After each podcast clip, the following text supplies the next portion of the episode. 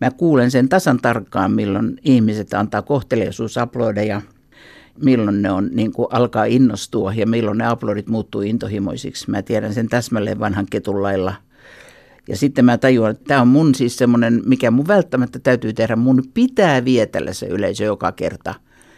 Se täytyy olla tosi kettu, että sen pystyy tekemään. Se ei ole itsestäänselvyys koska mulle ei riitä pelkästään kohteluisuusaplodit. Mun pitää saada intohimoaplodit.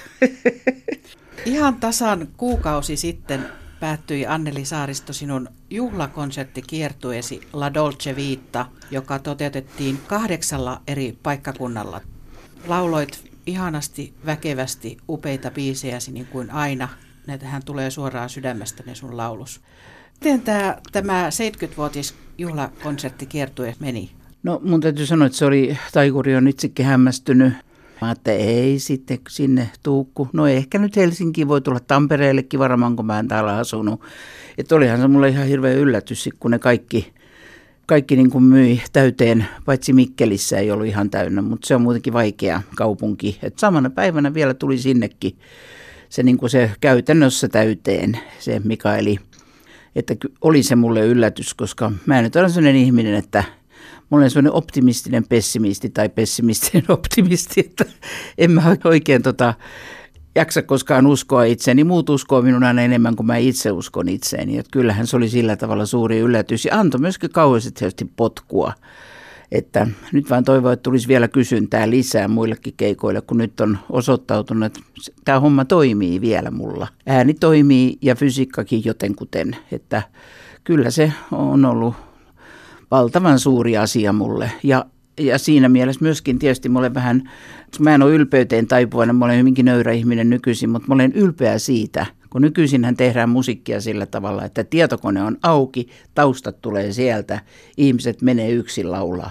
Et mulla oli, mä työllistin ison bändi, viisimiehisen naisisen orkesterin. Ja se on nykyisin herkkua, mitä ihmiset kaipaa. Että joku niin kuin – satsaa elävään musiikkiin alusta asti. Ei ole mitään efektejä, ei ole mitään valoshowta, ei ole mitään screenejä, vaan pelkkä musiikki, bändi ja minä ja laulut. Miten sä yleensä valitset laulusi? Mitkä on ne kriteerit? Se on täysin totaalisesti viilispohjalta. Että jos se mua jotenkin puhuttelee se teksti, moni teksti on jättänyt mut kylmäksi. Että silloin jos joku jättää mut kylmäksi, niin mä en sitä edes rupea yrittää laulaa, koska silloin siitä niin kuin saattaisi tulla keinotekoinen, keinotekoinen lopputulos. Että kyllä mä niin kuin teen sen. Sydän sanoo, mikä on oikea laulu mulle. Ja mä olen aina tykännyt semmoisista teksteistä ja, ja myöskin, mulla on niin, ollut niin suuri kunnia siihen, mulla on ollut niin hienoja säveltäjiä ja sanottajia, että mä en voi heitä tarpeeksi kehua, koska he, heidän kauttaan ja, ja avullaan mä oon luonut sen niin oman ohjelmiston.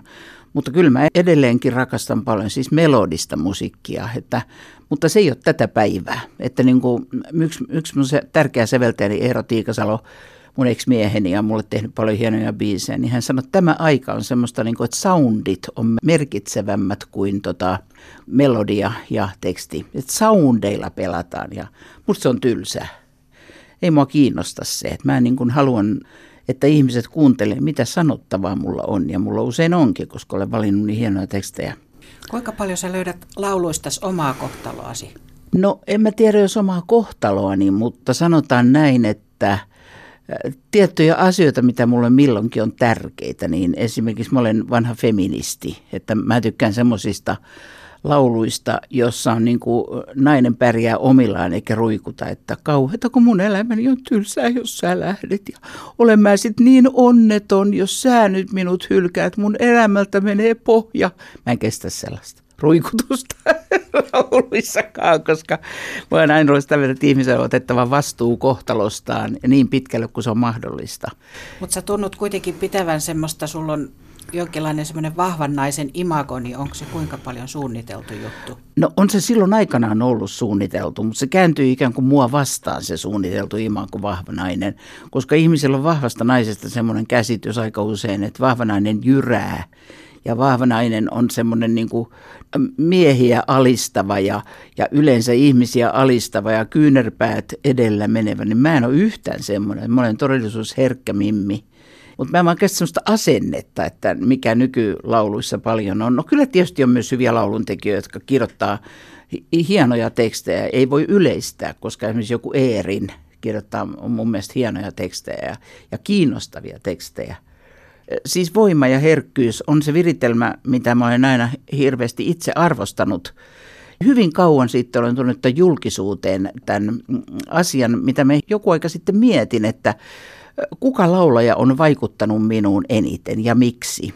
Niin mäpä jäljitinkin sen aika mielenkiintoiseen tyyppiin – Mulla on tietysti ollut semmoisia esikuvia paljon Jatsin alueella ja sitten tietysti vanhan kuin Mercedes Sosa Argentellan intiaanilauleja, joka on vaikuttanut siihen, mitä mä käytän ääntäni, jota mä ihailen. Ja muutamia muita myöskin, mutta se tyyppi, josta mä oon alun perin saanut sen, mihin, mistä mä olen kiinnostunut tästä viritelmästä, herkkyys ja voima. Kun ne on mun semmoinen agenda tavallaan, että sillä tavalla mä haluan käyttää ääntäni.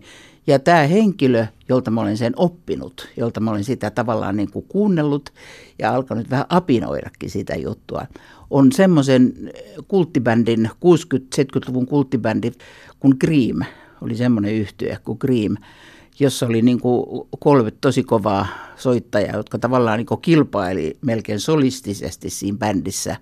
Nimittäin Eric Clapton, kitaristi, Ginger Baker, rumpali ja Jack Bruce, toi basisti. Ja Jack Bruce on se henkilö, jolta mä oon saanut eniten niin semmoista niin oppia, koska se laulaa raasti ja se laulaa herkästi.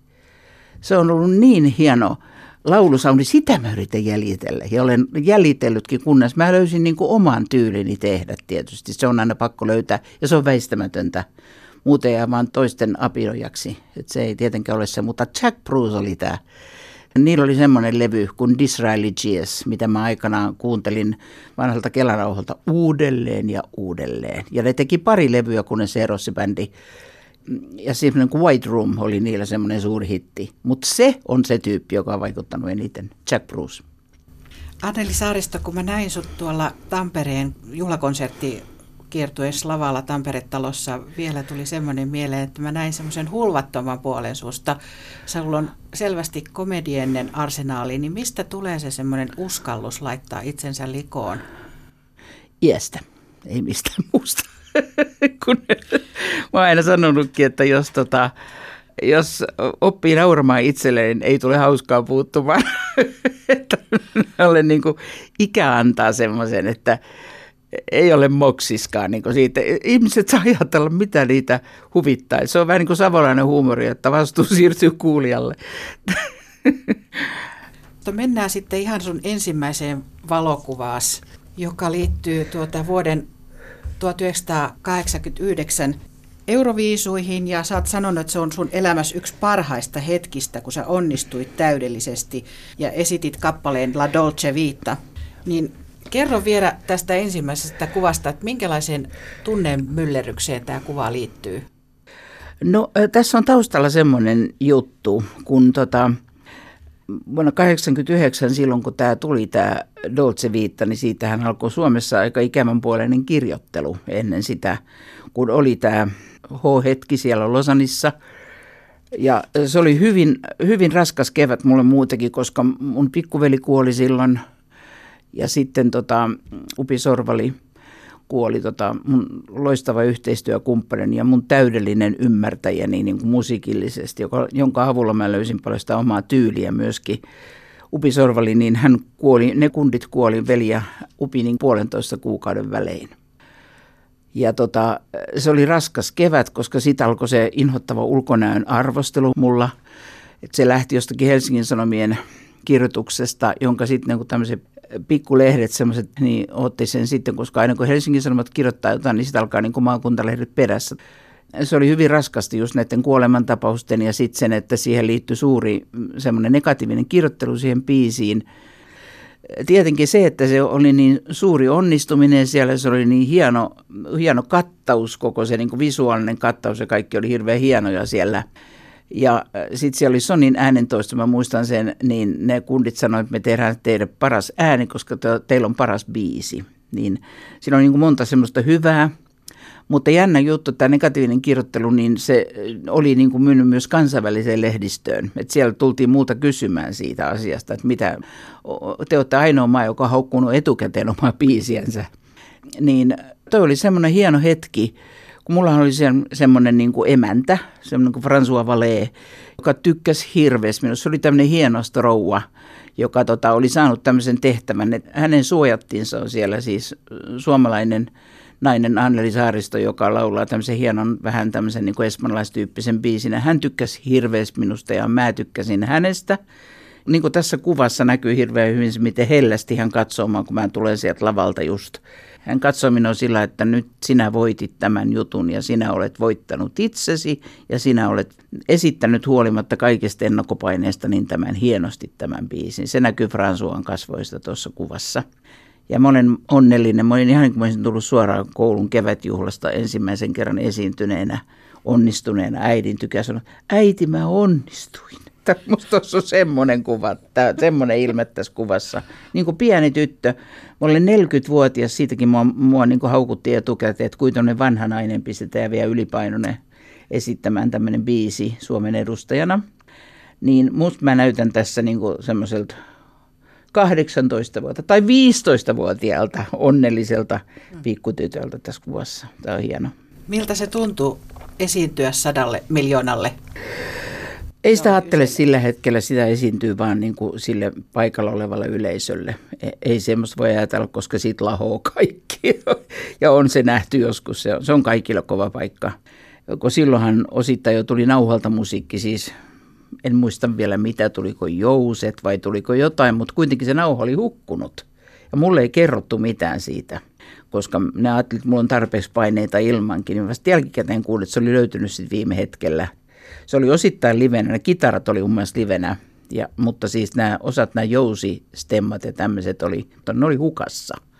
Mutta loppu hyvin, kaikki hyvin, että tästä sen näkee, kuinka onnellinen ihminen voi olla, kun se onnistuu – mutta se ei ole muuttunut miksikään mulla, että aina kun mä onnistun ja yleisö tykkää ja mä laulan hyvin ja kaikki onnistuu, niin mulla on toi sama tunne kuin tässä kuvassa. Että se on niin kuin, ei siihen totu koskaan eikä ikinä ylpisty, vaan se on aina yhtä onnellistuttava asia, kun onnistuu niin kuin houkuttelemaan yleisön puolelleen, kun se on aina houkuttelu. Ei se ole niin kuin koskaan itsestään selvää. Mä kuulen sen tasan tarkkaan, milloin ihmiset antaa kohteliaisuusaplodeja – milloin ne on, niin kuin alkaa innostua ja milloin ne aplodit muuttuu intohimoisiksi. Mä tiedän sen täsmälleen vanhan ketun lailla. Ja sitten mä tajuan, että tämä on mun siis semmoinen, mikä mun välttämättä täytyy tehdä. Mun pitää vietellä se yleisö joka kerta. Se täytyy olla tosi kettu, että sen pystyy tekemään. Se ei ole itsestäänselvyys koska mulle ei riitä pelkästään kohteluisuusaplodit. Mun pitää saada intohimoaplodit. Kerro vielä, minkälainen kappale tämä La Dolce Vita on?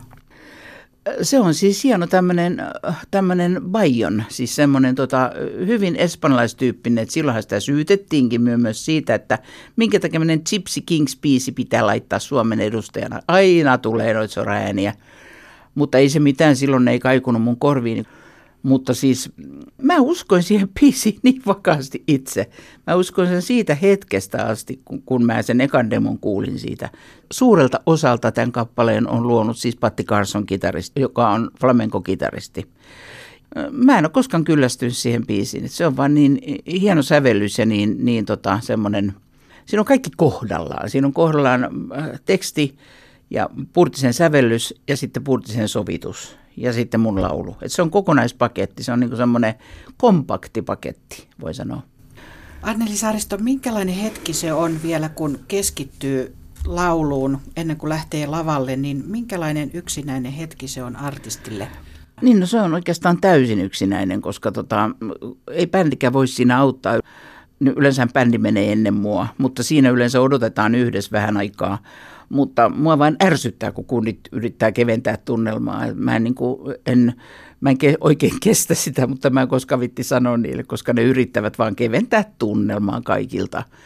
Niin se on niin kuin semmoinen, siinä oikein hakeekin sitä yksinäisyyttä tavallaan. Siinä pitää keskittyä siihen hommaan, jos siitä oikeasti välittää. Ei sinne voi mennä niin vaan, kunhan tässä nyt jotain mennään ja hoidetaan keikka pois kuleksimasta. Se ei niin kuin vaan onnistu, että se on, se on oikeasti yksinäinen hetki. Se on, vaatii totaalista keskittymistä siihen juttuun. Ei voi mennä niin kuin heittää vaan mitä. Mä en ole sellainen luonne, että mä voisin mennä heittämään keikan. Niin kuin käytetään semmoista sanontaa, mä en koskaan heitä keikkoja.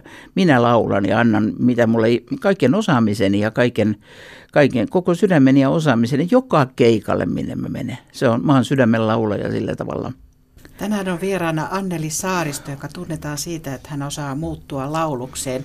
Anneli Saariston valokuvia voi käydä katsomassa Ylen sivuilla osoitteessa yle.fi kautta kuusi kuvaa. Toisessa kuvassa on nyt sitten tämmöinen valoisa päivänkakkara mies ja hän on pikkuveljesi Esa keskellä tämmöistä kukkapeltoa mm. jokioisilla. Minkä ikäinen veljesi on tässä kuvassa?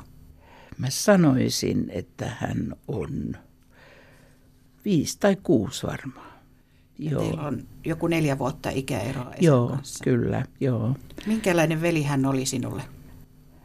Hän oli ihana veli. Niin kuin semmoinen, hän oli tavallaan, ei, ei ole sattuma, että hän on päivän kakkara pellossa istuu. Hän oli tota, valoisa, hauska, hullutteleva – herkkä. Hän oli loistava laulaja, mikä tuli paljon myöhemmin vasta esille, että hän oli valtavan iso äänialue esimerkiksi, paljon isompi kuin mitä mulla. Ja mullakin on niin kuin parhaimmillaan ollut kaksi oktaavia. Mun, mun mielestä Esalla oli, Esalla oli varmaan ainakin kolme, koska hänestä olisi tullut loistava oopperalaulaja, jos hän olisi saanut toisenlaiset kortit elämässä, mutta hän sai huonot kortit, koska hän oli sairas niin paha diabetes, että hän ei sen kanssa ollut koskaan sinut – mutta tämä kuva mun mielestä kertoo erittäin hyvin sen, minkälainen luonne hän oli. Että hän otti vielä tuon päivän kakkaran tuosta niin kuin käteensä ja voi häntä, mun kauhean ikävä häntä. Ei, ei me päivääkään, että mä häntä ajattelisi. Ei päivääkään. Siitä asti, kun hän on kuollut, hän on 30 vuotta ollut kuolleena. Ja tässä kuvassa hän on vielä hirveästi mun isäni näköinen, koska me kaksi, hän ja minä, ollaan niin kuin peritty isämme ulkonäköä luonnekin osittain. Ja mun isoveljeni on sitten taas niin kuin äidin perinyt. Että, mutta me oltiin lapsenakin hyvin tota, läheisiä toisillemme. Vaikka on nyt joskus kiusallinen pikkuveli, varsinkin kesäleirille, kun hän riippui kiinni minussa, mutta tietysti niin pikkuvelet aina riippuu kiinni isosiskossa, mutta tämä mun mielestä kuvaa hirveän hyvin jotenkin hänen luonnettaan tämä päivän kakkara pellossa istuminen. Hän on, itse, hän on itsekin niin päivän kakkara. Ja teillä on molemmilla tämmöinen vallottava, ihana hymy. Joo. Ja Esa oli niin kuin hauska. Mä muistan semmoisenkin lapsuudestani semmoisen tilanteen kuin tyypillistä. Me oltiin hyvin köyhä koti ja ei ollut varaa ostaa niin kuin omaa levysoitinta, vaikka oltiin kaikki tota musikaalisia ja koko perhe oli musikaalinen, mutta mä sain silloin mun mielestä lainaksi ton Heli-ystävättäreni levysoittimen – Esa tuli silloin mun huoneeseen, mulla oli se levysoitin, se pyöri tyhjää, niin hän laittoi siihen hiusharjan päälle ja sanoi, nyt tulee harjatango. se mun on jäänyt jotenkin vielä ja paljon muutakin tietysti, mutta hänen kuolemansa oli satuttava juttu. Mutta Esa lähetti sulle kannustusviestin sinne Euroviisuun. Niin lähetti, joo. Hän lähetti mulle silloin semmoisen kannustusviestin, mikä oli jotenkin meni näin, että hyvää Euroviisu-iltaa toivoo Esa Kummajainen. Se teksti meni näin, se oli vähän huonosti kirjoitettu. Hän oli tosi, hänen tapauksensa on surullinen ja mä koen vieläkin syyllisyyttä siitä, että mä en pystynyt häntä pelastamaan, mutta eihän kukaan pysty ketään pelastamaan. Se on täysin selvä asia, mutta mä tunnen siitä epämääräistä syyllisyyttä, että mun olisi pitänyt yrittää enemmän, koska mä todella oikeasti rakastin pikkuveljeni todella paljon ja vieläkin rakastan häntä. No lapsuutesi koti oli siellä Jokioisilla, niin, niin minkälaiset vanhemmat sulla oli? Mulla oli, tota, mulla oli erittäin kunniallinen ja hieno isä, semmoinen, jota, joka oli niin kuin kaksi sotaa käynyt, viisi vuotta sodassa ollut, monta kertaa haavoittunut ja monta kertaa kuoleman, kuoleman partaalla ollut mies – joka tuli sodassa pasifistiksi ja osittain myös uskoon, niin kuin hän sanoi. Mutta hänestä uskonsa koskaan tuonut millään tavalla esille. Hän vain uskoi, mutta ei niin kuin tuputtanut koskaan mitään. Sitä oli kauhean sivistynyt ihminen sillä tavalla, että hän luki paljon ja opetti myös meille lapsilleensa sen lukemisen tärkeyden, että aina, joku kirja kesken. Ja silloinhan ei ollut mitään, mistä muualta olisi tietoa saanut, mutta ja isä oli myös hirveän kätevä käsistään, että koska silloin ei ollut rahaa mihinkään, niin isä teki kaiken itse. Ja niin kuin hän rakensi mulle leikkimökin, hän rakensi mulle oman huoneen tai meille molemmille, mun isoveljeni ja mulle. Ja meillä oli kaksi kirjaa, mä muistan, Toinen oli tietojen kirja ja toinen oli taitojen kirja. Ja isä teki aina kaiken sieltä taitojen kirjasta itse ja tietojen kirjasta hän niin kuin oppi kaikkia tietoa ja hän, hän välitti sen meille lapsille. Hän teki monta työtä, kahta kolmea työtäkin sen takia, että hän oli, me oltiin köyhä koti ja hän oli tehtaan työläinen. Mun äiti oli kodissa, kun hän hoiti mun veljeä. Isä teki monta työtä saadakseen koulutettua meidät lapset – No mä lopetin siinä vaiheessa keskikouluun, koska mut käynnissä potkastiin sieltä ulos, koska mä olin niin huonoja numeroita. Mun velihän luki lääkäriksi. Kuitenkin kun mä olin isälle luvannut sen, että, tai isä oli viimeisen kerran, kun hänet näin, hän kuoli auto-onnettomuudesta tai sillä autoajan päälleen. Viimeinen kerta, kun isä ja minä tavattiin, niin hän sanoi mulle, että meinaatko sä tätä lauluhommaa tehdä kokeikäiset, eikö sä nyt voisi mitenkään ajatella opiskella lisää – niin mä vaan nakkelin niskoja ja sanoin, että mä haluan tehdä tätä. Mä teen mitä mä tahdon. Ja se oli viimeinen kerta, kun mä näin hänet. Mutta siitä jäi semmoinen, kun mun täytyy koulun loppuun käydä. Mä kävin sitten vuonna 78, kun mä sitten kymmenen vuotta myöhemmin, kun mun koulukaverit, niin mä kirjoitin sitten iltaoppikoulusta ylioppilaaksi erittäin hyvin arvosanoin. Mutta en sitten kuitenkaan mennyt mitä opiskeleen. Tajusin, että ei se ole mun tieni. Että vaikka mä olisin halunnut oikeastaan niin mennä opiskelemaan suomea, koska mä oon aina kiinnostunut suomen kielestä, niin joka tapauksessa mä toteutin isän toiveen ja luin ylioppilaksi. Vielä siitä lapsuudesta, niin minkälainen esiintyjä sä olit? Mä olin käsittämättömän niin kuin itsevarma jo ihan pienestä. Ja niin, niin, mä puhuin nyt vain isästä, niin piti äidistä tietenkin kertoa myöskin se, että isäni on mulla ollut hyvin tärkeä, mutta äiti oli ankara kasvattaja. Ja hän oli mun mielestä vähän liiankin ankara mua kohtaan, varsinkin teiniässä. Mutta isä aina tuli puolustamaan mua. Hän, äidillä ja isällä olikin siitä jatkuva sanaharkka, että äiti sanoi aina, aina sä puolustat tota likkaa. Meidän pitäisi olla samaa mieltä näistä asioista. Niin isä vaan oli niin kuin ainoan tyttönsä puolella ja, ja lohdutti mua, kun äiti välillä sanoi pahasti. Ja meillä oli kauheita tappeluita hänen kanssaan. Mä olin hyvin vaikea mielestäni murrosiassa olin vaikea. Ja äitini oli hirveän jääräpäinen ja sellainen tyypillinen pohjalainen nainen, että hän, niin kuin, hän sanoi, miten asiat on ja puhuu äärettömän suorasukaisesti. Sitä ei aina kestä, varsinkaan tytär. Hän oli sitä sukupolvea, joka ei koskaan saa lapsille saa sanoa mitään positiivista, koska se tarkoittaa niin kuin sitä, että lapset ylpistyy. Mutta mä kuulin hänen kuolemansa jälkeen, että hän oli kehunut mua aina hirveästi naapureille ei se koskaan mulle välittynyt. Mulla oli aina semmoinen olo, että onko äiti loppujen lopuksi kuitenkaan tyytyväinen. No yhden kerran hän, hän sanoi mulle kannustavan lauseen. Se oli silloin, kun mä tota, olin siinä Timo Koivusalon elokuvassa siinä kaksipäisen Kotkan varjossa. Ja siinä oli jossain lehdessä oli lukenut, että Anneli Saaristo pärjäsi näyttelijöiden kanssa aivan yhtä hyvin kuin näyttelijät. Ja, niin silloin äiti sanoi, no nyt voit nostaa nokkaasi. Yhden kerran sanoi. Tällaista se oli, mutta kerroit tuossa, että lapsuuteen liittyy se, että isä rakensi sulle leikkimökin, niin Joo. minkälaisia muistoja sulla on siihen leikkimökin? Voi vaikka mitä, siis se oli, varmaan oli nähnyt ehkä minussa sen itsenäisyyden kaipuun tai semmoisen oman tilan kaipuun. Ja hän rakensi mulle leikkimökin, mikä oli todella kaunis. Ja siellä oli tota, se oli punamulta mullalla niin kuin maalattu ja siinä oli valkoiset ikkunapielet – isä tapetoi sen, että siellä oli niin kuin ruusutapetit. Se oli niin kuin ihan rakennettu niin kuin pieni talo. Ja sitten hän ennen kaikkea laittoi siihen lukon oven. Siinä oli yksi, ainoastaan yksi vain. Et mä saatoin niin mennä sinne sisään ja kukaan ei voinut tulla sinne. Ja mä kun lukitsen sen, kukaan ei päässyt sinne. Isä tajusi sen, että mulla on oma, oman tilan kaipuu ja mä rakastin sitä paikkaa niin suuresti, että mä yksi kesä, se oli varmaan kesä ennen kuin mä menin kouluun. Mä olin kuusivuotias – Mä muistan sen kesän todella hienoja aurinkoisena kesänä. Ja mä, mä niin kuin olin siellä kaiket päivät, koko kesän. Mä menin sinne aina aamulla, äiti huusi vielä syömään, sitten mentiin syömään. Sitten mentiin taas sinne leikkimökkiin elämään omaa elämää. Ja sitten ilta kun tuli, laitettiin lukkoon ja mentiin tota niin, nukkumaan. Että se oli semmoinen mun oma tila, minkä isä tajusi, että hänen tyttönsä tarvii semmoisen. Ja mä olen aina ollutkin semmoinen ihminen, että mä olen, mulla on suuri niin oman tilan kaipuu ollut aina.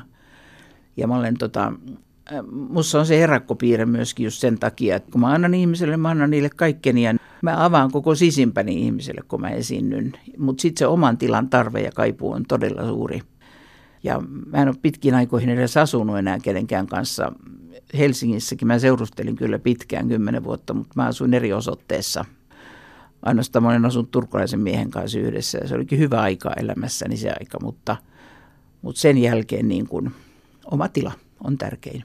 Anneli Saaristo, oliko sulla jossain vaiheessa muitakin ammattihaaveita vai oliko laulajan ammatti se selviö alusta lähtien? Kyllä se selviö oli, se on kulkenut koko ajan mukana. Suomen kielen opettaja mä harkitsin, mutta sitten mä en kuitenkaan niin kuin ajatellut, että ei hitto, että mä löydän jonkun muun keino, millä mä voin käyttää suomen kieltä niin kuin löysinkin, kun rupesin tekemään hienoja biisejä, jossa on hienot tekstit.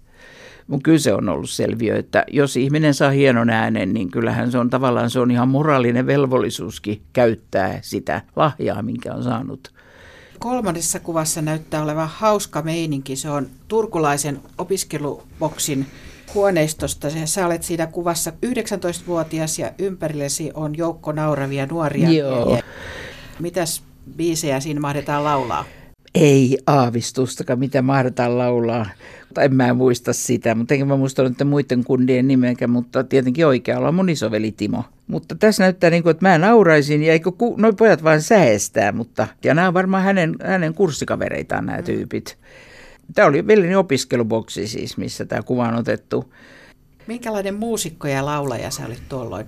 Ihan siis semmoinen äärimmäisen raakille tietysti. Mutta sitten kaksikymppisenä sä otit pitkän pestin siihen turkulaisen Kalevi Rudbergin orkesteriin, niin orkesteri haki solistia, niin minkälainen pesti siitä koelaulusta oikein alkoi? No siitä alkoi pitkä pesti, että vähän jälkeen tämän, niin, niin tota, tämän kuvan, siitä alkoi pitkä pesti.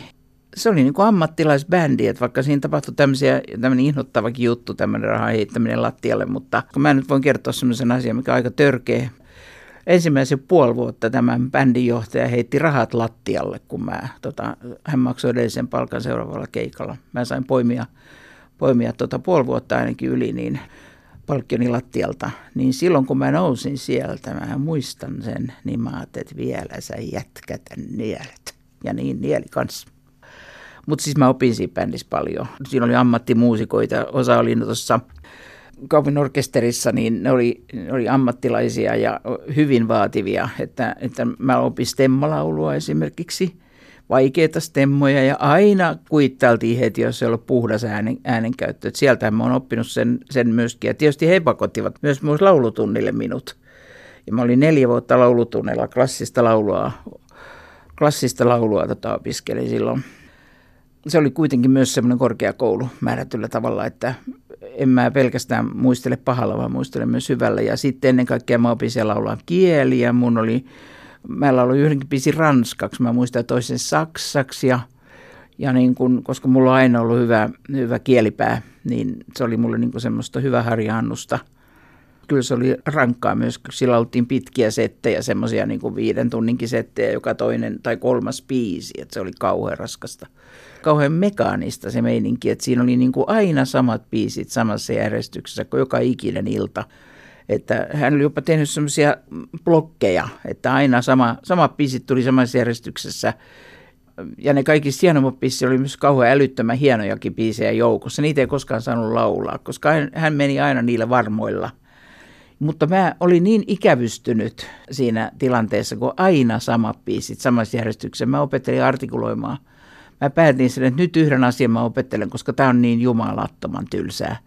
Että mä opettelen tota ääntämään niin, että kaikki konsonantit ja vokaalit kuuluu. Ja mä olen ihan tunnettu siitä, että mulla on, mulla on tota hyvä artikulointi, että mun teksteistä todella saa selvää, koska mä olen sen opettelemalla opetellut. Vuonna 1979 sä pidit ensimmäisen oman konserttisi Turussa. Mitä sä muistat tuosta konsertista? No vaikka mitä. Mä sain Turun kaupungilta apurahan tuhat markkaa. Mä muistan sen. Ja sitten mä retestin meni vuokraamaan ton kalliin ja hienon salin, eli Turun ruotsalaisen teatterin salin, koska siellä oli mun yksi ystäväni ja kollegani Anna-Riitta Minkkinen oli pitänyt siellä omia lauluiltoja. Kyllä mäkin pystyn, jos Anna-Riittakin pystyy. Se oli niin, kuin niin kiinnostava ihmisten mielestä turkulaisten, että ne tuli sinne sankoin joukkoin. Ja se oli mulle niin aivan mahtava kokemus, koska mua kerrankin kuunneltiin ja mä sain laulaa semmoista musaa kuin mä haluaisin. Ja mä sain niin paljon kukkia, että mun ei kädet mahtunut niiden ympäri. Mä muistan sen hirveän hyvin. Tuli, ihmiset oli todella kiinnostuneita tulee kuuntelemaan sitä juttua. Ja siitä tuli se uusinta konsertti. Ja silloin mä tajusin, että okei, näinkin tätä voi tehdä. Ja mä laulin siellä semmoisia hienoja, hienoja biisejä. Mistä mä oikein kaikki olin blokannutkin, mä en tiedä. Ja mä olin monta vuotta semmoinen, että mä en uskaltanut sanoa yleisölle sanakaan. Tuskin kiitos esimerkiksi biisien jälkeen. Lähinnä siinä bändissä, mutta mä en saanut sanoa mitään mielipidettäni missään. Jos mä avasin suun jotain sanoakseni, se naurettiin. Mulle naurettiin niin kuin päin näköä tai jotain irvimistä. Mutta se oli semmoinen muutos se, se nimenomaan se vuonna 79 konsertti, koska silloin mä esimerkiksi rupesin puhumaan yleisölle. Mutta mä kuuntelin tässä ihan hiljattain vanhoja nauhoituksia, niin niin esimerkiksi Turun Jats-tapahtumassa, kun mä esitin hienoja ballaadeja, mä Jats-ballaadeja, mä en tajunnut ennen kuin mä olin tavannut ekan varsinaisen suomalaisen miehen, niin mä seurustelin kauan nimittäin saksalaisen miehen kanssa myös semmoisessa, niin semmoisessa suhteessa, hän asui Berliinissä ja mä Suomessa, mutta sen jälkeen kun mä löysin suomalaisen miehen, tämän Eeron, niin tota, hän oli jatsmies ja hän opetti mulle ihan niin kuin kädestä pitäen kuuntelen ja ymmärtäen jatsia. Ja sitten me laultiin vuonna 70 2008, just silloin kun mä kirjoitin, niin tota, Turun Jats-tapahtumassa hienoja balladeja. Mä itsekin olin ihan kauhean hämmästynyt, kun mä kuulin, että ahaa, all right. Mutta sielläkään mä en uskaltanut avata suutani, vaan Eero jo joutui spiikkaamaan sen konsertin. Mä olin niin, mutta oli niin lannistettu siinä bändissä, että mä en saanut sanaa suustani. Mutta sitten se Turun, Turun, se ruotsalaisen teatterin keikka oli muutos. Se oli niin kuin sit, mä tajusin, että kyllähän täällä yleisöllä nyt uskaltaa jotain puhuakin. Miksi mä voisi puhua? Tämähän on mun konsertti. niin, siitä se alkoi. Se oli merkittävä sillä tavalla, monellakin lailla. Anneli Saaristo, mikä oli sun ensimmäinen hittis?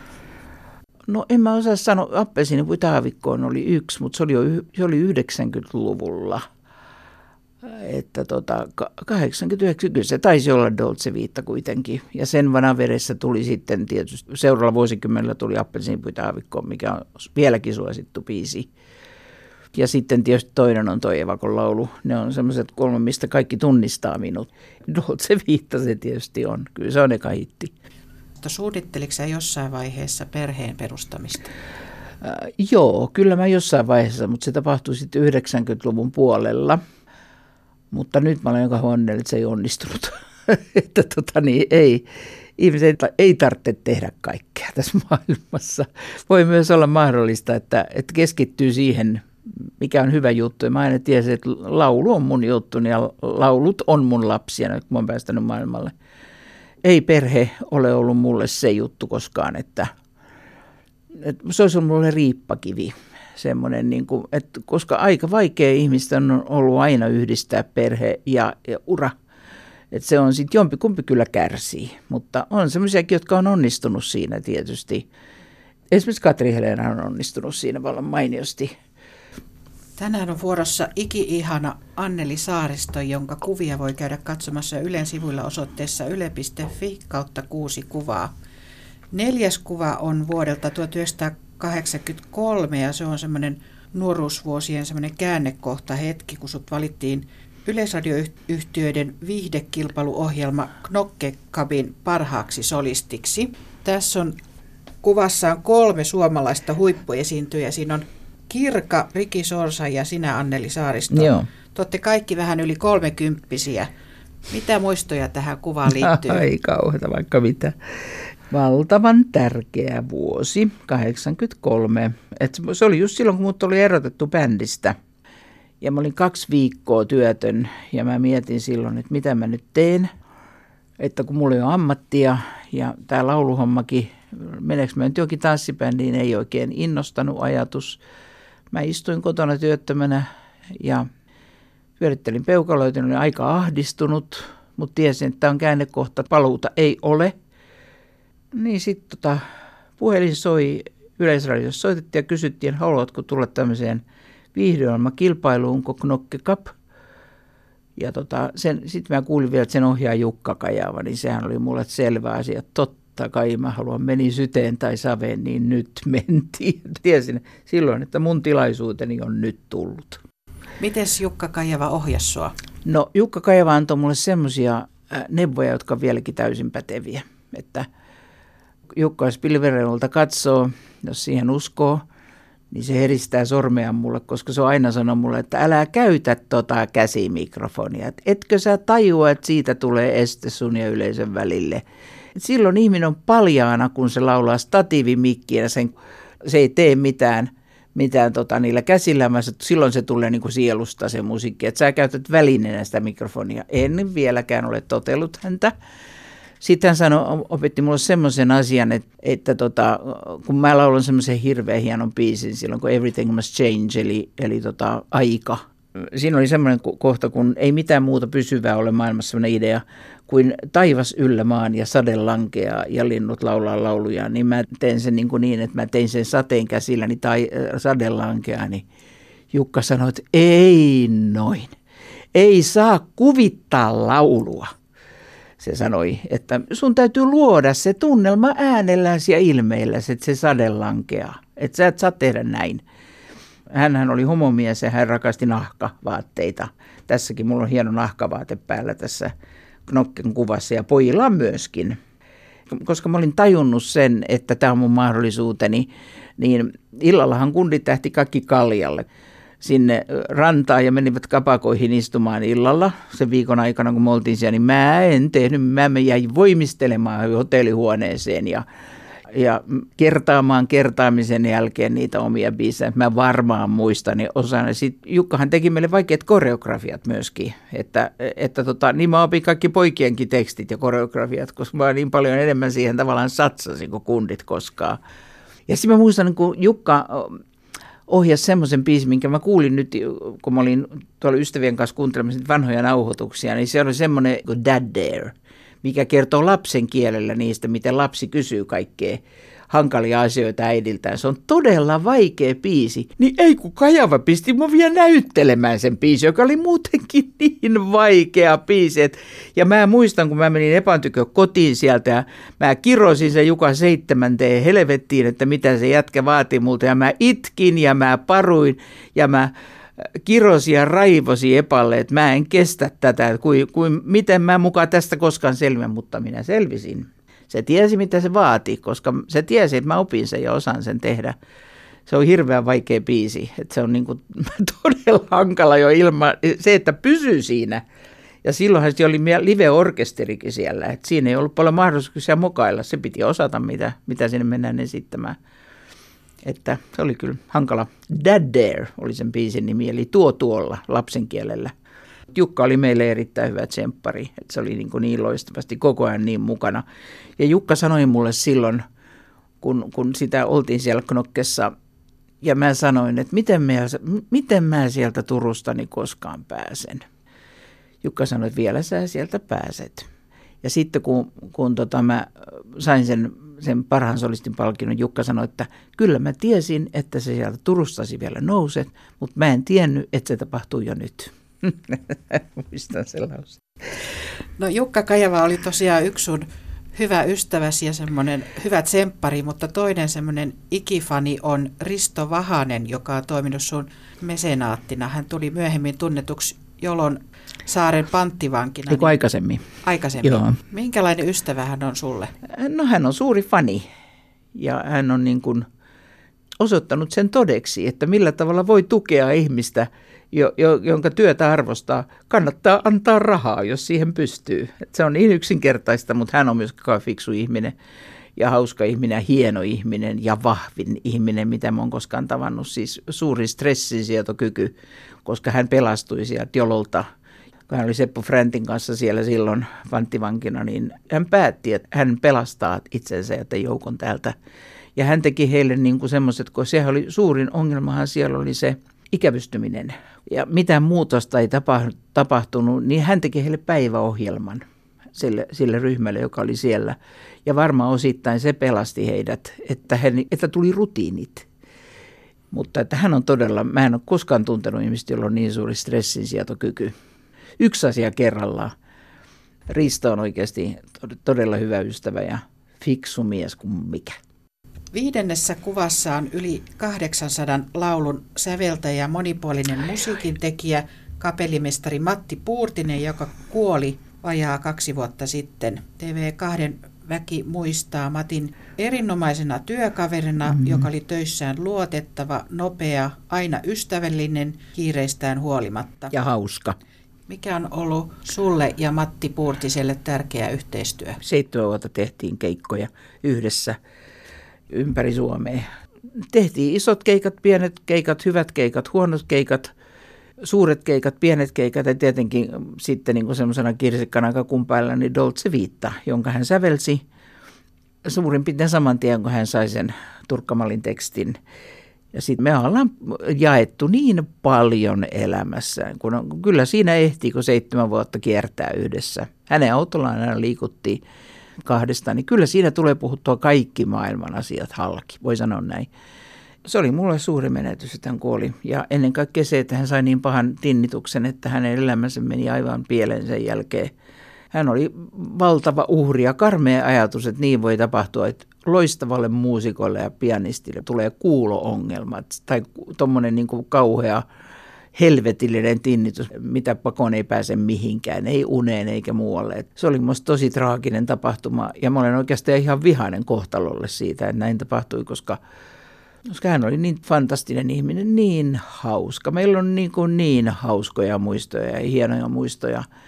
Mä olen vaalinut hänen perintöään tietenkin, musiikillista perintöään kauankin, että, ja tulen aina vaalimaan niin kauan kuin esiinnyn. En malta olla kysymättä, kun nimesi on Saaristo, niin mitä merkitsee meri sulle? Sanotaan näin, että mm, mä pelkään merta, mikä on tietysti syytäkin. Että merihän on arvaamaton. Mä pelkään kaikkea sitä, mikä on arvaamatonta. Mä pelkään ukkosta, lentämistä, merta ja rakkautta, koska mitään ei niistä voi hallita. No, mutta meri kiehtoo mua tietysti ja semmoinen, jokaisellahan on semmoinen tavallaan semmoinen unelma rakkaudesta, sanotaan näin, niin sanottu Shangri-La. Niin mulle se olisi niin semmoinen pitkä yksinäinen merenranta jonkun kanssa kävellä. Mä en ole sitä vielä saanut koskaan kokea. No tästä päästäänkin aasinsiltana kuudenteen kuvaan, niin mikä voisi olla semmoinen tulevaisuuden kuva tai haave tai unelma, jonka haluat vielä tehdä ja toteuttaa? Mä haluaisin tota, tulla parempaan kuntoon. Laihduttaminen ei ole se pääosa, mutta kyllä mä näen itseni hoikempana kuin nyt. Sitten mä näen itseni Helsingissä ja Töölönlahdella, mihin mä kuulun. Jos mä jaksaisin joskus toteuttaa sen merenrannalla kävelyn jonkun kanssa, ehkä se ei koskaan toteudu, mutta kaikki maailmassa ei ole tarkoituskaan toteutua – ja on tärkeää vain, että on unelma, joku unelma jostakin paremmasta. Toivoisin, että kun mä lähden, niin mä saisin lähteä kerrasta, laakista. Sitä mä kauheasti toivon ja rukoilen, että mä joutuisin semmoiseen tilanteeseen, mä riippuvainen muista, koska siitä isän leikkimökin rakentamisesta asti mä olen niin paljon rakastanut itsenäisyyttä. Ja mä niin kuin olen jopa valmis uhraamaan rakkauden, vapauden tieltä vapaus on mulle niin tärkeä ja itsemääräämisoikeus. Ja tietenkin totta kai tärkeintä on se, että pystyy laulaa ja että yleisöä riittäisi. Se on ehkä kaikkein tärkein, koska se on niin suuri osa mun identiteettiäni. Niin voi kun saisi sitä toteuttaa ja yleisö ei lakkaisi käymästä ja mä saisin vielä konsertoida ja tehdä töitä.